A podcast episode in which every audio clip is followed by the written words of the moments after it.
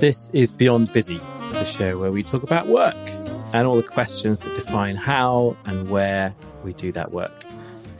We talk about productivity, work life balance, how people define happiness and success, and much, much more. If you're new here, my name is Graham Allcott. I'm your host for the show. I'm the author of How to Be a Productivity Ninja and the founder of Think Productive.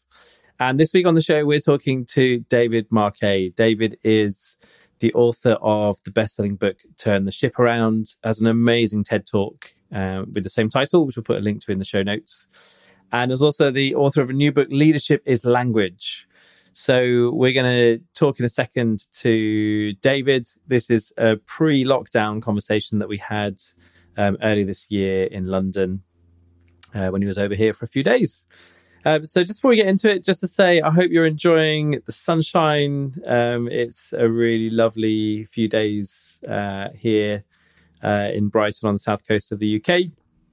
And also, if you haven't been um, following me and my Rev Up for the Week Sunday emails, you can find out more at grahamallcott.com, where you'll be able to get details of how to sign up from there.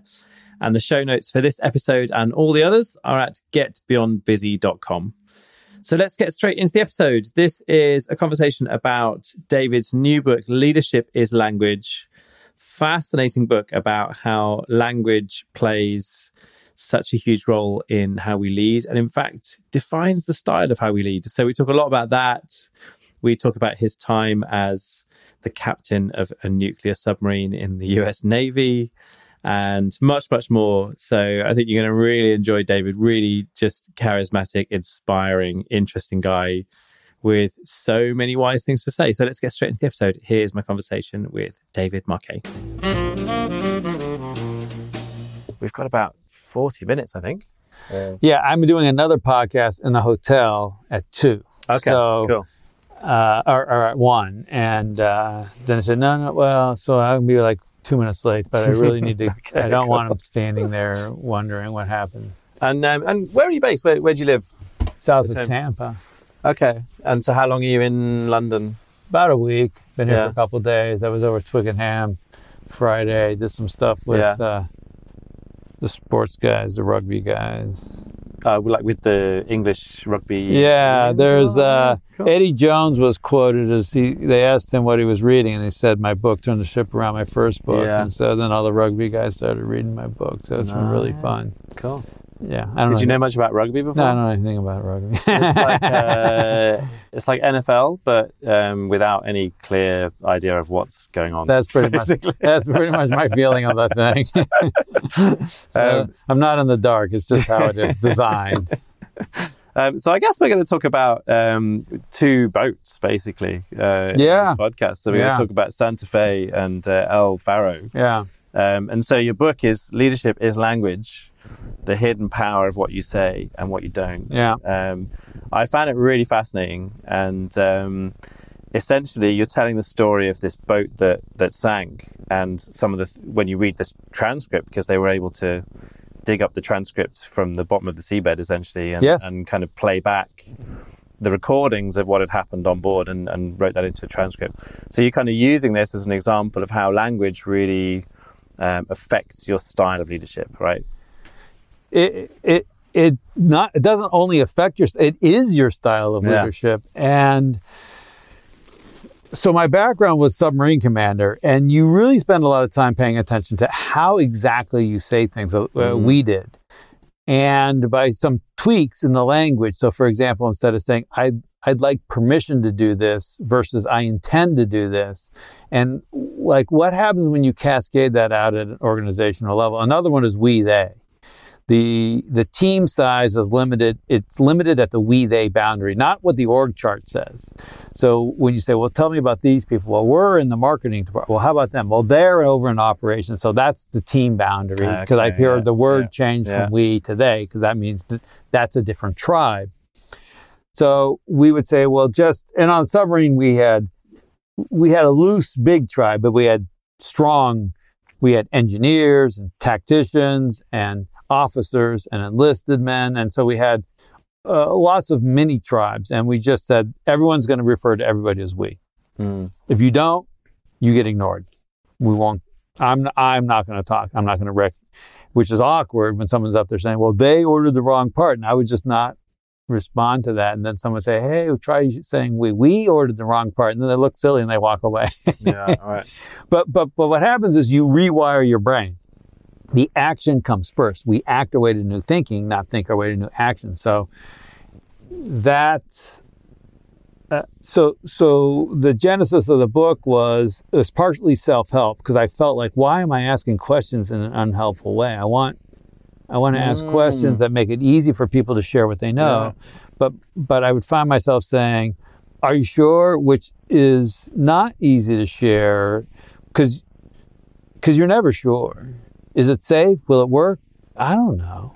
But I have to say yes or you're going to torpedo my project Mm, but that doesn't leave the nuance of well i'm 99% sure or i'm 51% sure and i lose all that nuance there, there's we have a, a rush we're overly uh, we overly rush to reduce uncertainty and Mhm. variability when we need to embrace variability so thinking is an embrace variability sport people apply reduce variability language. That's what I would see. The language is designed to reduce variability, and we rush into that. And the way you Yeah. run meetings is Yeah. designed to reduce variability.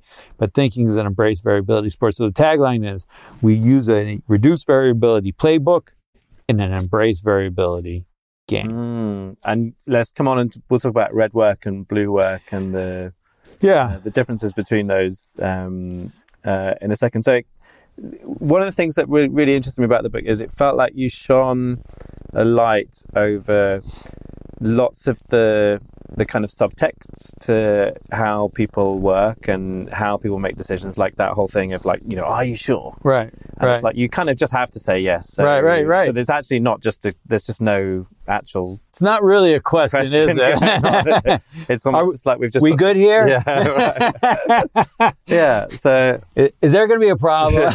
no. so if it, and it felt like it felt like when I when I read um, some of those parts of the book, it was like it's so obvious how Yeah. how bad this, style of communication is. Yes. right? So did you feel like so you had a particular experience which you talk about in Turn the Ship Around, where basically, I mean, you can tell the story, but like you were trained to deal with one particular ship, and then you got moved on to another ship, and you had Yeah. so you're there having to sort of learn how to give orders on a vessel that you don't necessarily understand. Like, how quickly in that process did you start to really question some of those really basic fundamentals about how people delegate and how people how people lead in that kind of way? So there was this nagging thought that there was going to be a problem that I couldn't go and be the all-knowing commanding officer, which is the system is designed for that. That's why we Yeah. spent so much time. I spent 12 months p- learning everything. It's called knowing doing, and people tend tend to operate on the following axis. If I know it, I tell it. I, I give the team direction, and we're off moving. It feels good for me. The team, like we're, we're making product, whatever it is. If I don't know it, I say, okay, pause. Let's figure this out together. And those were the dimensions that I operated on. And uh, but very quickly, with two weeks, I gave an order that couldn't be done. And in the past, like if you come from that mindset of leader as decision maker mindset, then when you give a bad order, the, what you need to do is give better orders. That's the antidote to bad Mm, orders. Right. Yeah. But because of a complexity of a nuclear submarine, I was like, I can't, there's no way that can happen fast enough.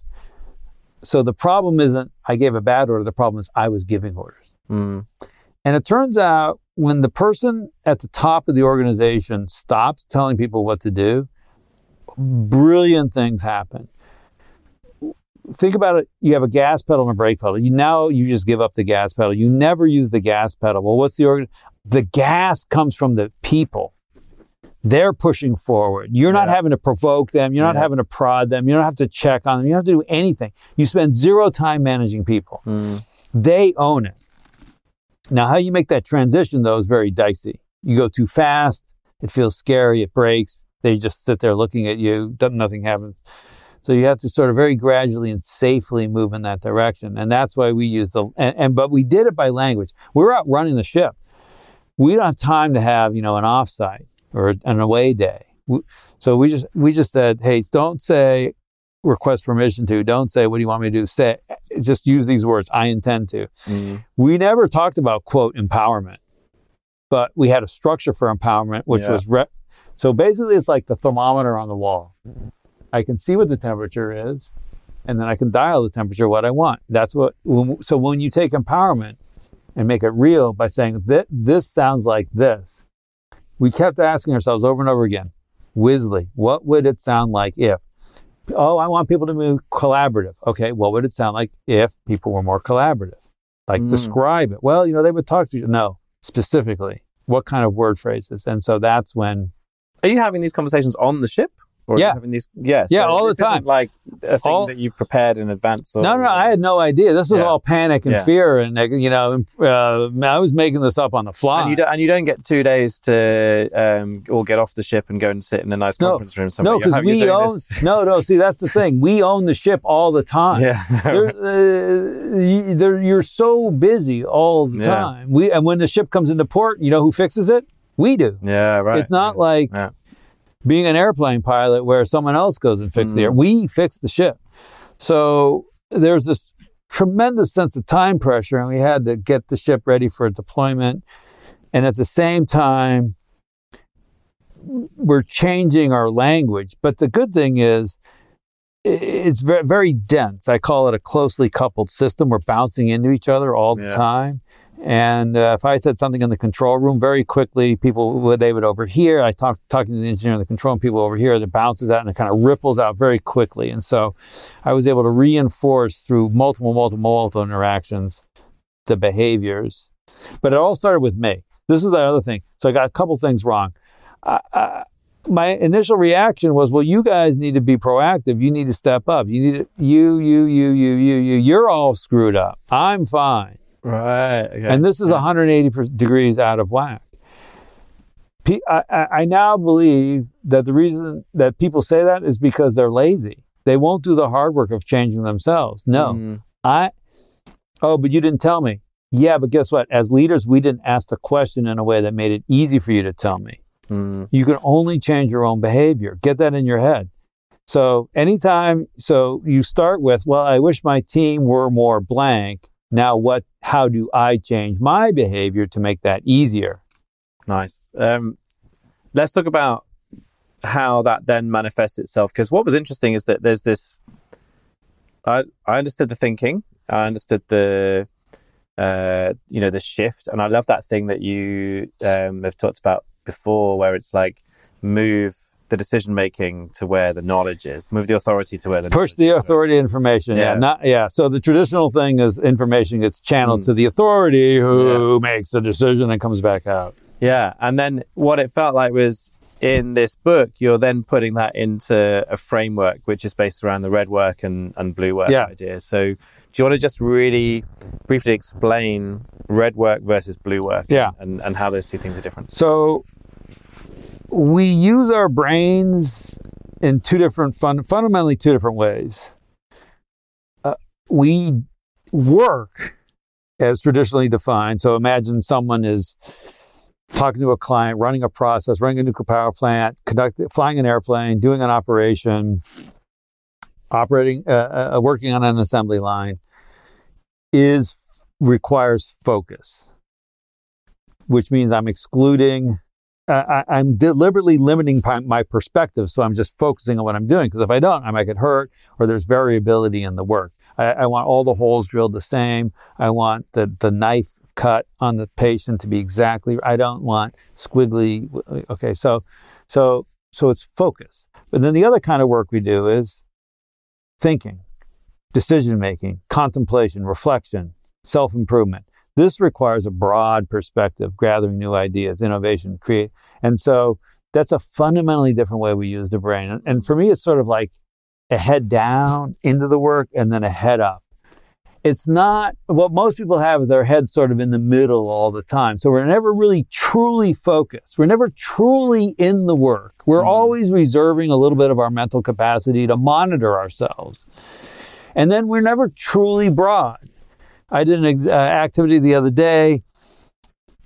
So uh, you're with a company, you're doing a workshop. You guys do these, and uh, we have 30 executives, uh, six tables of five and the company says, I want I don't want everyone to sit with the normal people. I want to have maximum diversity at the table. So I've assigned the seats. So I said, well, there's a different way of doing it. I could just stand in the front of the room and say, here's the deal. Arrange yourselves in the most diverse manner. and we let them do that. Then we say, now explain how your table is diverse. And people come up with the most boring, well, we have different genders. we have different uh, ethnicities but people sometimes don't actually say that. And then we have, well, we have different backgrounds. And like to me, this is like a scale of two in the level of diversity. Mm.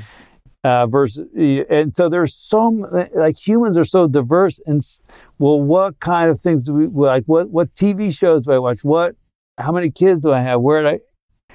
What languages do I speak? Uh, I, and even now, I'm just scratching the surface. And so, but every once in a while, someone will say something. It's like everyone's like, "Oh yeah, now I'm pushing it." But you don't get that until you risk letting them arrange their own. So, so our when we broaden our horizons, we don't really we're not that broad.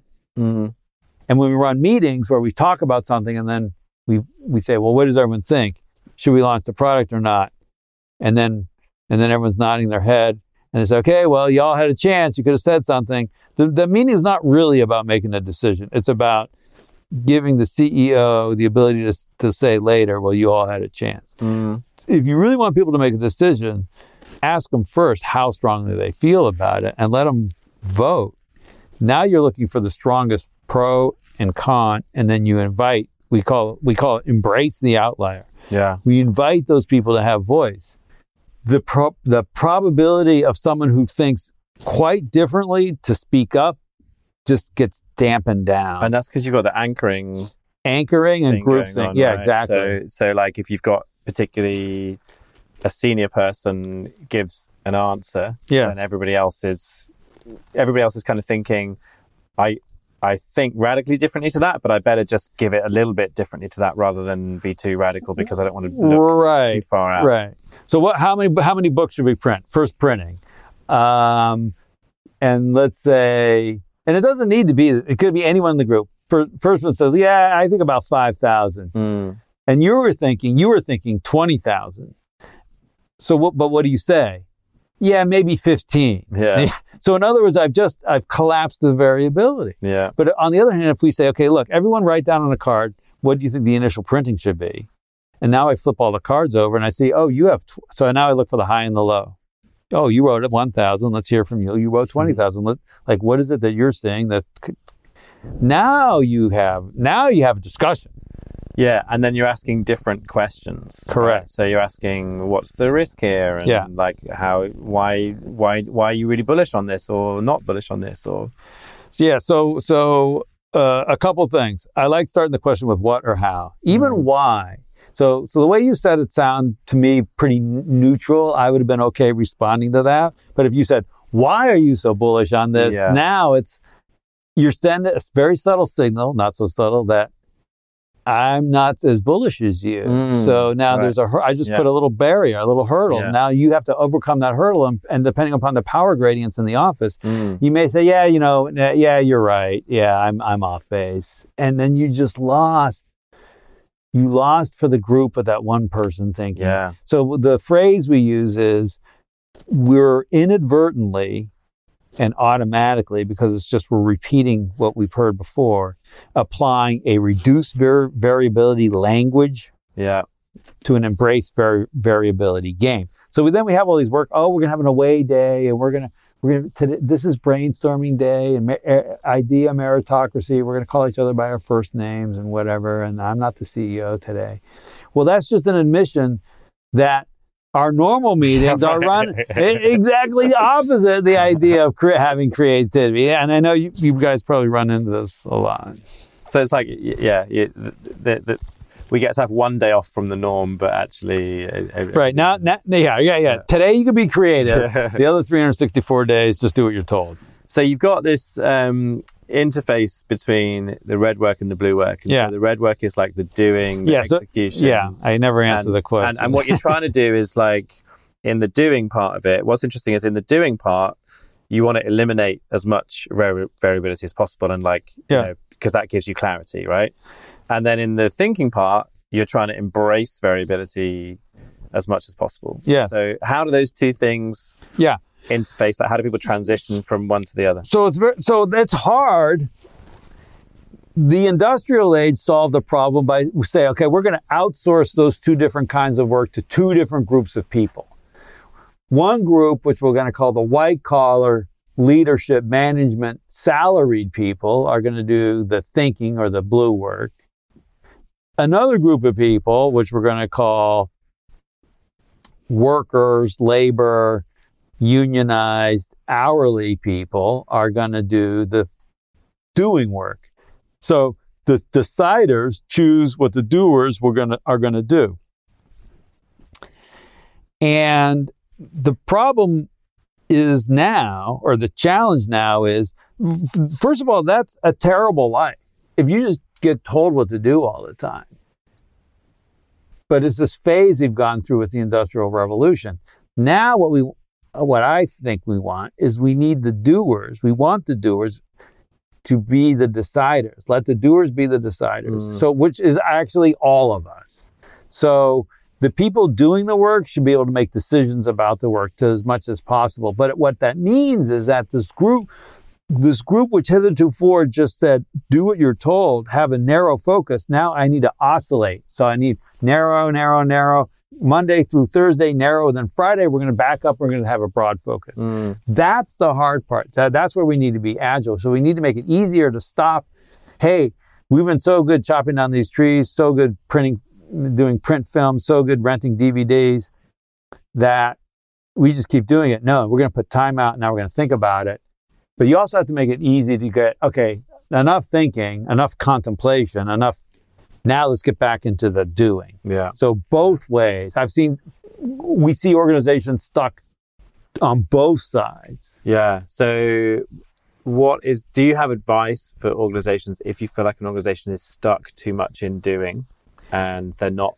And this would be the sort of the classic sort of stories of you know, Kodak not embracing Yeah. digital photography and, Yeah. and various others and blockbuster video and all that. So, like, if you're stuck in that cycle of doing and you're not necessarily, you know, thinking about the broader picture, Right. how can how how do companies break out of that and, and vice versa? So, uh, at, at the strategic level, your strategy should be a hypothesis. It, it, it shouldn't be here's here's our plan. Period. It should be our hypothesis is that if we do this, we're going to have these outcomes, and then what are we going to learn? And then there should be expiration dates. So every time you make a decision, put an expiration date on it. So we're going to decide to do print film. We're going to decide to do streaming video. We're going to decide to make a new app, whatever. Uh, and in six months, we're going to reevaluate. We're go- so you you want to put a marker in the calendar Yeah. to to pause and raise your head because once you get going, you'll be so happy and you'll be so good at it, but it might be irrelevant for the Mhm. marketplace.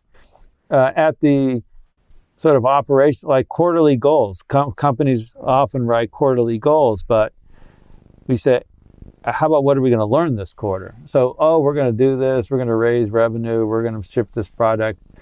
But rarely do I see, and we have a deliberate plan to learn more about ABC. You look at uh, Bezos's first annual report for Amazon back in 98.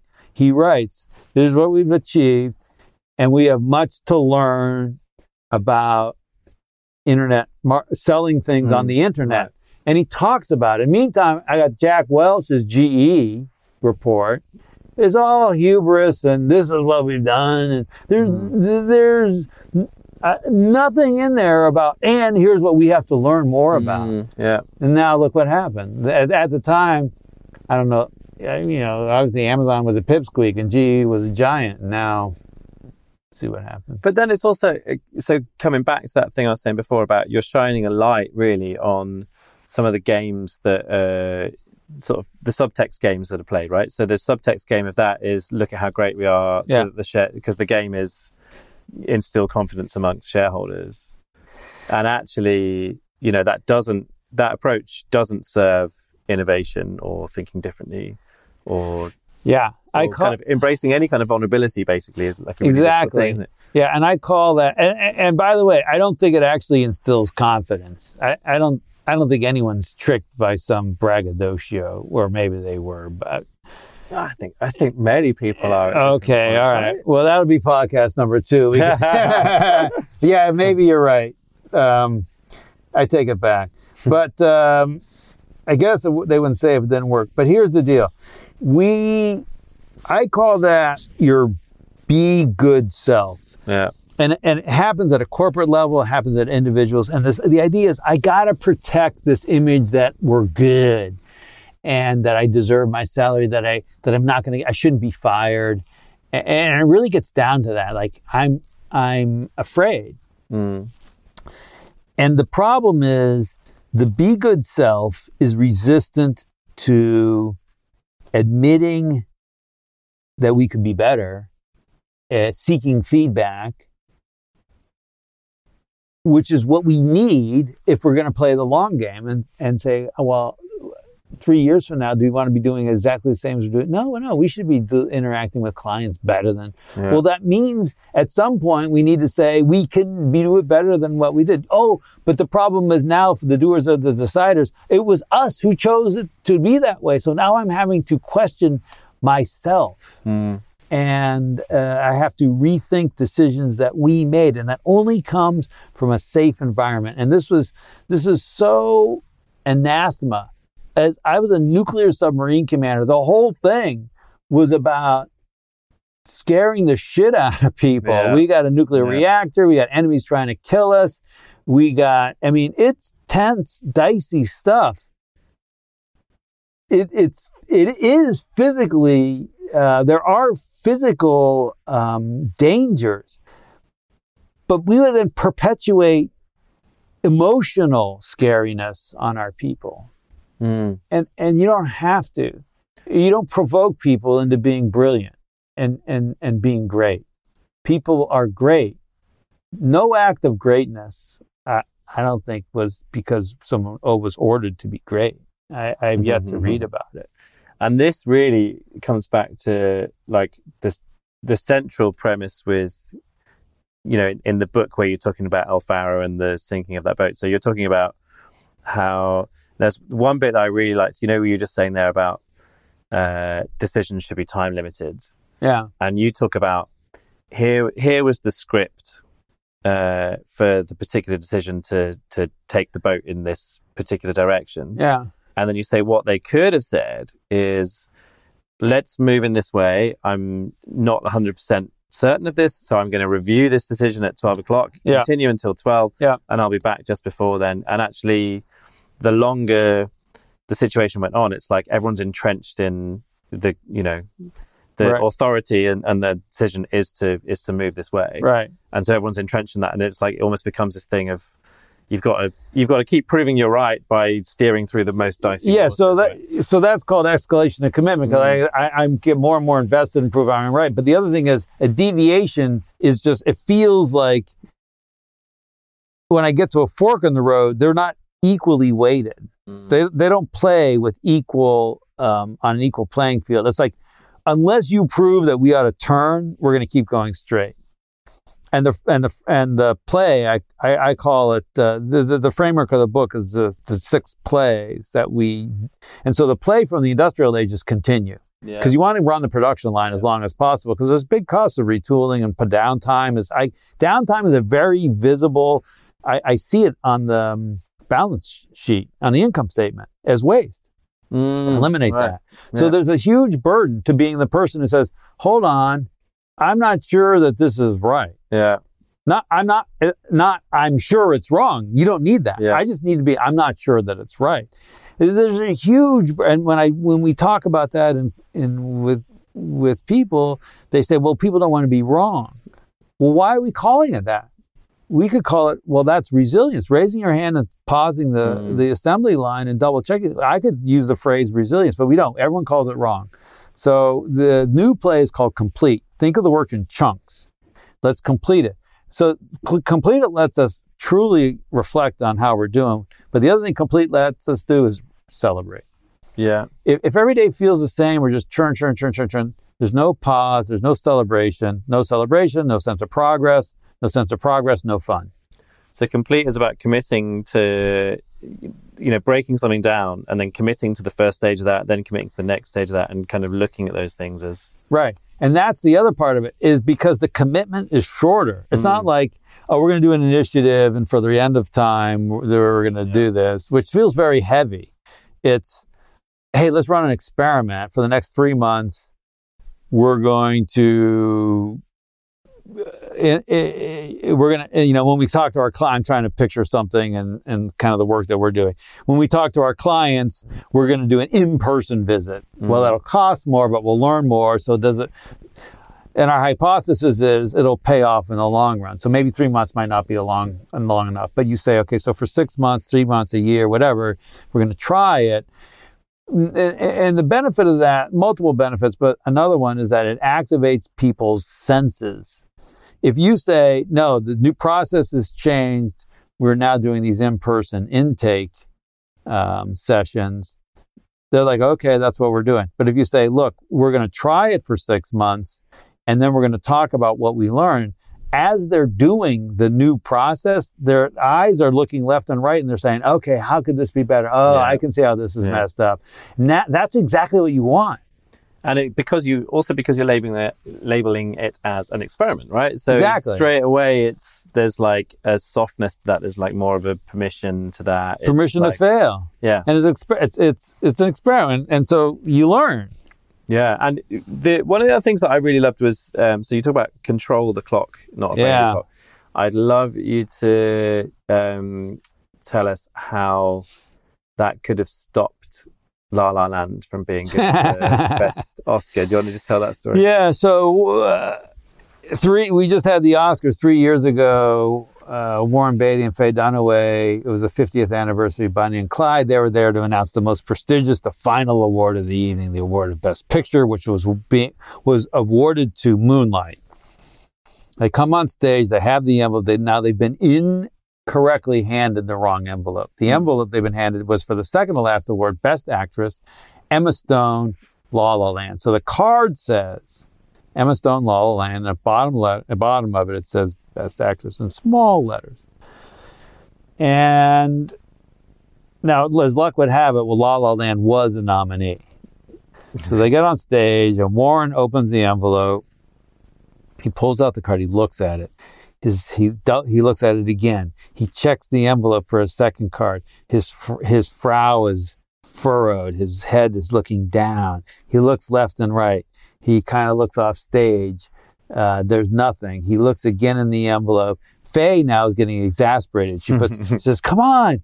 Uh, then then you're impossible. He shows it to her. So the subtext at this point is that the idea of a pause in the middle of the most prestigious bit of the Oscars Yes. is terrifying. It's terrifying. Right? But, but, but on the other hand, okay, so, and then so she announces it, La La Land, which is wrong. Yeah. It's supposed to be Moonlight, and it's very awkward after that. But uh, it, it's, la- and people say, well, why can't he just do a little timeout sig- Mm. signal? No one is shooting at you. You have no nuclear reactors to worry about. It's just people. So on the one hand, eh, I kind of can make light of it is based on my experience dealing with quote real things, but it feels very real. I mean, social ostracism and feeling wrong. Well, so what's happening is it's the pressure of the clock which is causing his prefrontal short cor- cortex to shut down. And his reptile brain is in charge at that moment. His reptile brain wants self-preservation.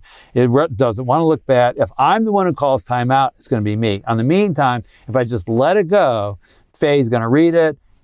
PwC gave it to me. There's sort of diffuse and no, the, they, people will know he hesitated because it's visual, but lo- oftentimes mm-hmm. it work, we will never know that you saw something and you could have said something, but you're never 100% sure that's a problem. Yeah. And so you got to make a decision. And we lose it. So many times we've had tragedies where afterwards we, we found out that a sailor or a person saw something or heard something and didn't say anything. Mm. And and there's the tendency to to blame them and say, well, you know, you need to speak up more, and you're going to go to train. We're going to send you to assertiveness training, And it's like they should have blown the whistle, or they, sh- you know, they should have been the Right. heroic, whatever, right? but we've structured the system where calling a pause Yeah. is very difficult. So what you want, that's called obeying the clock. That's why we have words like Mm. clock right, and it comes directly from the industrial age.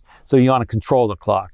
You want to give the team the ability to say pause. This is exactly what the Toyota production system Andon cord does. Yeah. And yeah, and and as a leader, when you see the team hesitating, our instinct is no, let's get going. We're burning daylight. So the Andon cord just explained. So you've got a production line, Yeah. and it's like some someone recognizes something's not quite right, Right. And this, the Andon cord, Andon is like the China, the Japanese lantern, right? yep. Um, so like when you pull this cord, the lantern lights up, and then somebody else in the building knows, hang on, there's a problem Yes. over there. Right. Need, need to go and check that out. Exactly. So it's a way for them to symbol sig- signal. Yeah. I was in red work. I was in production work. I was focused, but I have to shift to a different mode of work, which is now I'm in problem solving. Mm. I need to think and solve the problem. And if necessary, if I can't solve the problem in the amount of time that the part is on my part of the assembly line, then we'll stop the whole line. Mm. If the supervisor comes over, the first words out of the supervisor's mouth, by the way, thank you. Not, Yeah. oh, you again? yeah, right. Really? Yeah. yeah. so again, you're you're creating that environment. You're creating the culture where that feels like the more natural, less risky thing to do, Right. Rather than I'm the one putting my Yeah. hand up and wrecking the you know, production statistics or whatever. Yeah. So how many times does that button get pushed the a, a week? If it only gets pushed once, yeah. then it's going to feel scary. okay. Uh, uh, apparently, it it gets pulled pushed like a thousand times a week in a factory. Really? Yeah, it's a Okay. huge number. So, Like actually a thousand times, or yeah, the, someone was telling me this. I couldn't validate it, but it's it, it, it's pushed a lot of times, Yeah. which demystifies the whole. It's not so. In other words, in that culture, if if if someone from Toyota were running the Oscars and standing there instead of Warren Beatty, they Mhm. would just would have said "Andon cord" yeah, right. because it's demystified. It's not Mm. scary. Yeah. Um, you mentioned something there. Um, a couple of things just before we wrap up. I'd love to talk about. Uh, so you talked at the beginning about you kind of partly wrote the book as a self-help uh, kind of thing for you. So let's talk about that. Um, and then I want to also just talk about the other thing you just mentioned there, which is like, uh, you know, the Oscars is, you know, it's scary to uh, hold your hand up in that situation, but like you're on a nuclear submarine doing like real stressful stuff. So I'd love Right. to learn a bit more about that in a minute. Yeah. But the the idea of a self help book for you and thinking about language and and and thinking about that. So um, obviously, like with Santa Fe um, and the story that we'll put the link in the show notes to that little um, animation video that kind Oh, of tells nice. Yeah. tells that story, so people can kind of really really kind of go through that if they've not read uh, Turn the Ship Around.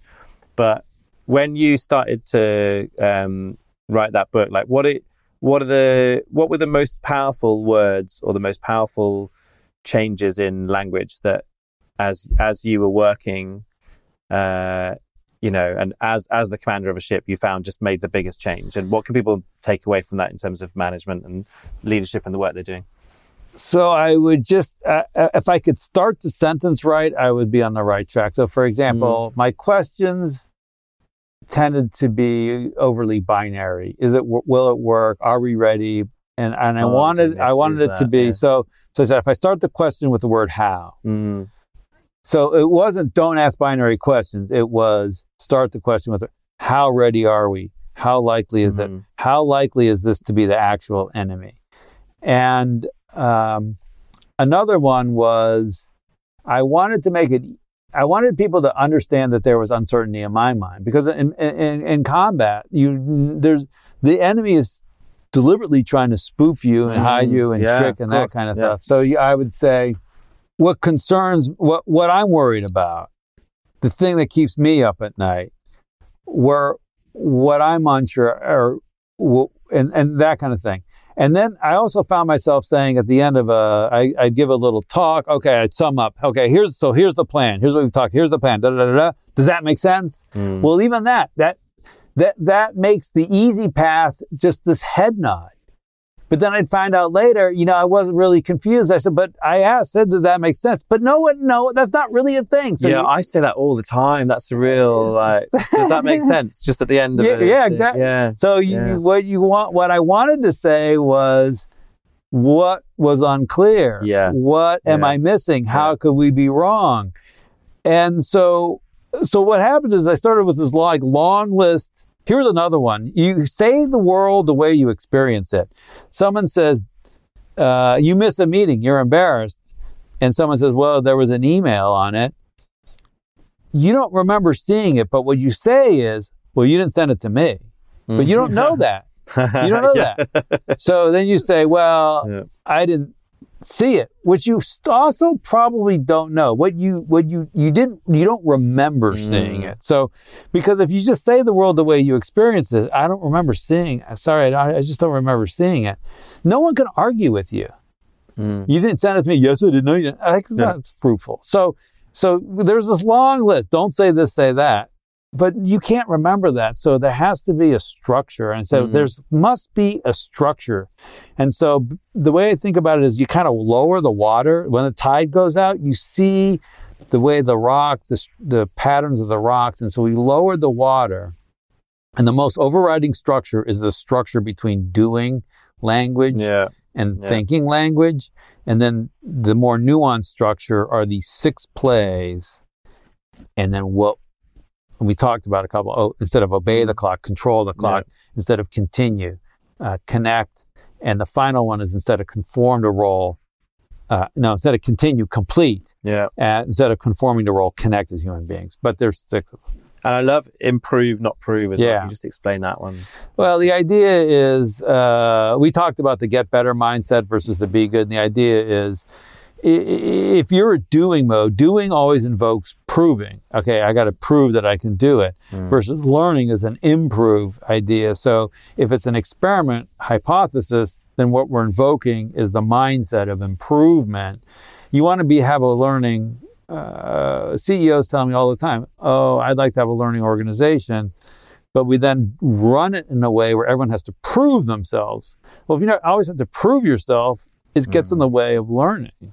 Yeah. Um, and I'm going to be uh, in so much trouble if I don't let you go. Okay. But can, can you just give us in a couple of words? What's the difference now in your lifestyle between that high pressure, uh, you know, commander of a submarine versus what you what you do these days? Well, I feel so. I go on stage. I do lots of keynotes. So there's no reason why a submarine commander should be any good at, at doing keynotes. so when I started, it was great because there was no expectations, and so I just had fun. And, Yeah. and then and then people started paying me, and then I had a lot of pressure. but I've kind of come through that, and the best ones are when it's sort, it's sort of a light and slightly experiment. Hey, I'm going to try some stuff, and I tell the audience, Yeah. I'm trying some new. I'm Okay. trying a little new structure with you guys. So tell me uh, at the end how you like the structure. You can't just say, "Oh, how'd you like it?" It's too Yeah. vague. But or, or you say, I, I, "This section here is new. Let me know." How, how how it resonates with you how useful was it and you get better at asking the question so you get the information that's most that Mm. that helps you get better What I love is you're taking that mindset um, that you've talked about with turn the ship around into your own keynotes and into your own work, Yeah. right? And sort of leading yourself in that way, which is is fascinating. Um, I could talk to you for hours, and I'm really worried about being in trouble, uh, so I'm going to wrap All it up. right. Well, Um, so thank the book you is for- so the book is leadership is language. Um, do you want to just uh, say how people can get hold of you and find out more about what you do? yeah i'm on social media l david marquet uh, most social media goes linkedin and um, you can go, we have a website my name and intent based leadership that's the name of our program and we have a cool cool i think as cool as cool can be um, program called leadership nudges which are little one minute Yes, videos yeah. And there were like three, or almost 300 now on YouTube. So go to YouTube, type in leadership nudges, and there's just little nuggets like, you know, start the question with how and stuff Yeah. like that. It's not heavy, and we try and keep them. I'll put a link to a couple to- of those. The one with the toilet thing. with yeah, yeah, yeah. That was one. really I was in. Scotland for that. I was like, oh my gosh, look at this, amazing. That's great. Well, thank you so much for being on Beyond Busy, and uh, yeah, good luck with the rest of the trip, and uh, and yeah, th- thanks again. Cheers.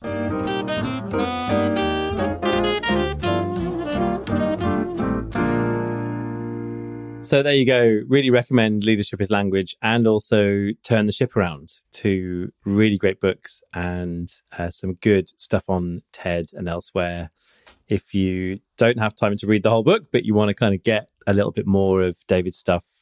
Uh, and also rec- really recommend his little leadership short things that he puts out on YouTube. Really fun, uh, interesting little set of videos as well just a couple of quick thank yous from me. So thanks to Mark Stedman and Podient, our producer and platform for this show. And thanks also to Think Productive, our sponsors for the show. We run productivity training and workshops and coaching and all kinds of stuff that can really help you and your team. So head to thinkproductive.com if you want to find out more about that. And we're going to be back in two weeks' time. We have some really great episodes already in the can lined up coming out over the next few weeks. So we'll see you in two. And until then, enjoy the summer. Take care. Bye for now.